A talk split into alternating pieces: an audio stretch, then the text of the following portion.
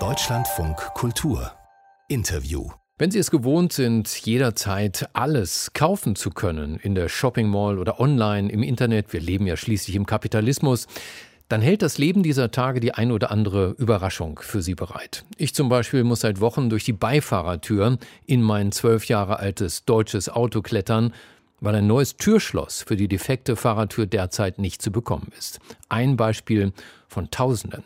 Erklären lassen möchte ich mir die Lieferschwierigkeiten der Wirtschaft von Frank Huster. Er ist Hauptgeschäftsführer beim DSLV Bundesverband Spedition und Logistik e.V. Herr Huster, guten Morgen. Guten Morgen, Herr Kolkowski. Sie kennen nun das weltweite Liefergeschäft seit über 30 Jahren. Haben Sie sowas schon mal erlebt, was gerade passiert? Nein, die Situation, wie wir sie momentan erleben, ähm, ist in den letzten drei bis vier Dekaden vergleichbar nicht vorgekommen. Das ist richtig. Woran liegt es denn? Also welche, welche Branchen, fangen wir mal damit an, sind am meisten betroffen? Ja, im Grunde sind alle Branchen betroffen, äh, die Export- und Importbeziehungen äh, mit anderen Kontinenten haben. Und da ist äh, Asien maßgeblich. Das sind Branchen wie Textil, Möbel, Stahl, ähm, Hölzer, die asiatischen Ursprungs sind, aber auch Verpackungsmaterialien mit direkten Folgen für die Baubranche äh, und die Möbelbranche. Ähm, Sie haben gerade das Beispiel selber genannt, äh, Automotive. Der ganze Bereich Automobillogistik äh, fußt auf Lieferketten, die mit Asien vernetzt sind. Und da scheitert es manchmal an so kleinen Dingen wie eben an dem Türschloss, auf das Sie warten. Wenn Sie sich heute ein Fahrrad kaufen wollen und das konfigurieren lassen wollen, äh, fehlen auch da Ersatzteile oder Produktionsteile. Oder gehen Sie in einen Laden, mir ist es selbst passiert, ich wollte einen Drucker kaufen und hatte die Auswahl zwischen zwei Modellen, also zwei Modellen in einem riesengroßen Fachmarkt. Alles andere war nicht zu äh, finden. Und das sind im Grunde, wie gesagt, alle Branchen, die Halb- und Fertigerzeugnisse beziehen, aber es sind teilweise auch noch ähm, Vorprodukte und Rohstoffe, die fehlen, um überhaupt solche ähm, Produkte herstellen zu können. Ja, gut, also dann kommen wir mal zur Erklärung. Woran liegt's? Die Gründe sind vielfältig. Äh, das äh, lässt sich nicht äh, monokausal beschreiben. Zunächst einmal der Ursprung der ganzen Krise, der lag in der ersten Corona-Welle. Ähm, dort wurden in China sehr schnell ähm, Fabriken und Produktionsstätten geschlossen.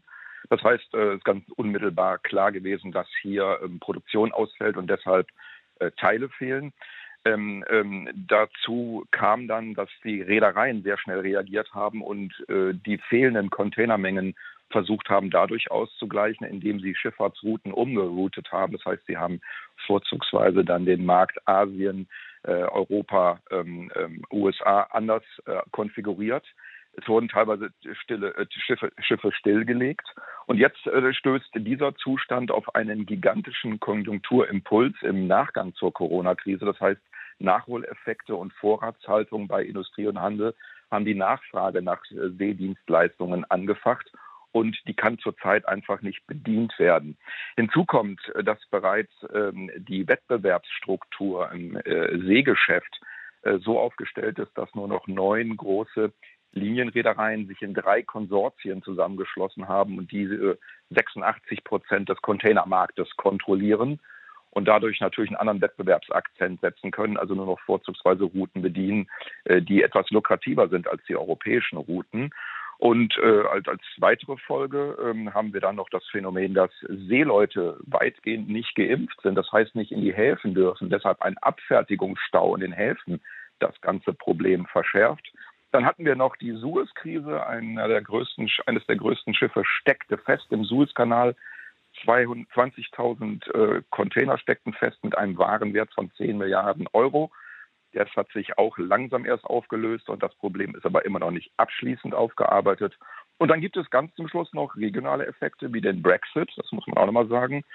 Und äh, wir haben auch Wetterereignisse in Nordrhein-Westfalen und Rheinland-Pfalz gehabt. Das ist nur regional, verstärkt das Problem, Problem aber lokal weil auch dort dann logistische Strecken gestört sind. Wow. Also eine Verkettung von Umständen. Ja, pff, also ich stehe hier und staune, wirklich. Also ja. es scheint dann auch noch einen anderen wichtigen Grund zu geben, die Schließung des drittgrößten Hafens in China, Hafen ja. im Shenzhener Stadtbezirk Yantian vor drei Wochen. Was ist das für ein Hafen? Warum ist der dicht?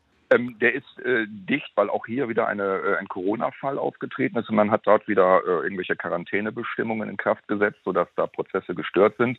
Ähm, Shenzhen ist der fünftgrößte Hafen global, also der Welt. Mal, um das, um, ja, der, Entschuldigung, der Welt, genau. Nur um das mal in Zahlen zu verdeutlichen, dort werden jährlich knapp 27 Millionen Container abgewickelt. Der größte Hafen Europa, das ist Rotterdam, hat 14,4 Millionen und Hamburg 8,5 Millionen. Daran mhm. sehen Sie schon die Dimension. Also ich verstehe, äh, Corona-Krise, dadurch gab es erstmal, wurde Produktion eingeschränkt. Jetzt kommt wieder die große Nachfrage, weil in manchen Ländern die Krise schon vorbei zu sein scheint und deswegen kommt man nicht hinterher. Aber wie lange wird das noch dauern? Das ist schwer zu prognostizieren, aber wir gehen davon aus, dass sich das Problem weit noch ins nächste Jahr tragen wird. Äh, Experten, die optimistisch sind, reden davon, dass wir das im zweiten Quartal des Jahres 2022 irgendwie geknackt kriegen. Aber ich wage da wirklich äh, keine, keine eindeutige Prognose. Was glauben Sie denn, warum wir das jetzt wirklich zum allerersten Mal erleben? Weil Sie können sich nicht daran erinnern, ich auch nicht. Mhm. Ja, also das ist ähm, tatsächlich so, dass, dass die Corona-Krise natürlich ähm, eine, ein einzigartiges Phänomen äh, war dass äh, Staaten bereit waren, so schnell einen Lockdown ähm, umzusetzen, dass sozusagen ganze Produktionsteile, da beziehe ich die Logistik ausdrücklich mit ein, äh, stillgelegt wurden. Die Logistik selber funktioniert reibungslos eigentlich. Es sind ja immer die Schnittstellen, die nicht funktionieren, also an, in Häfen oder Terminals, wo es, wo es hakt.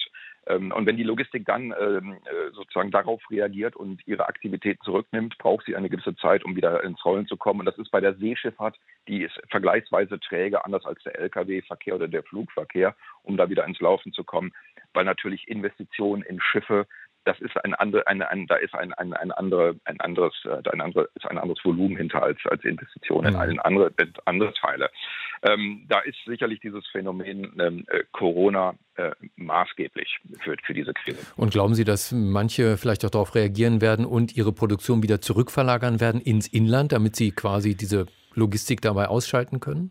Also das halte ich äh, punktuell für möglich, aber grundsätzlich eigentlich ähm, für, für ausgeschlossen. Die Trendumkehr im globalen Handel, in dem unsere Industrie, aber auch alle Industrien Europas, muss man sagen, auch die amerikanischen Industrien, haben eine hohe Abhängigkeit von, von Lieferbeziehungen in den asiatischen Raum, aber auch in, in den afrikanischen Raum und äh, andere Räume.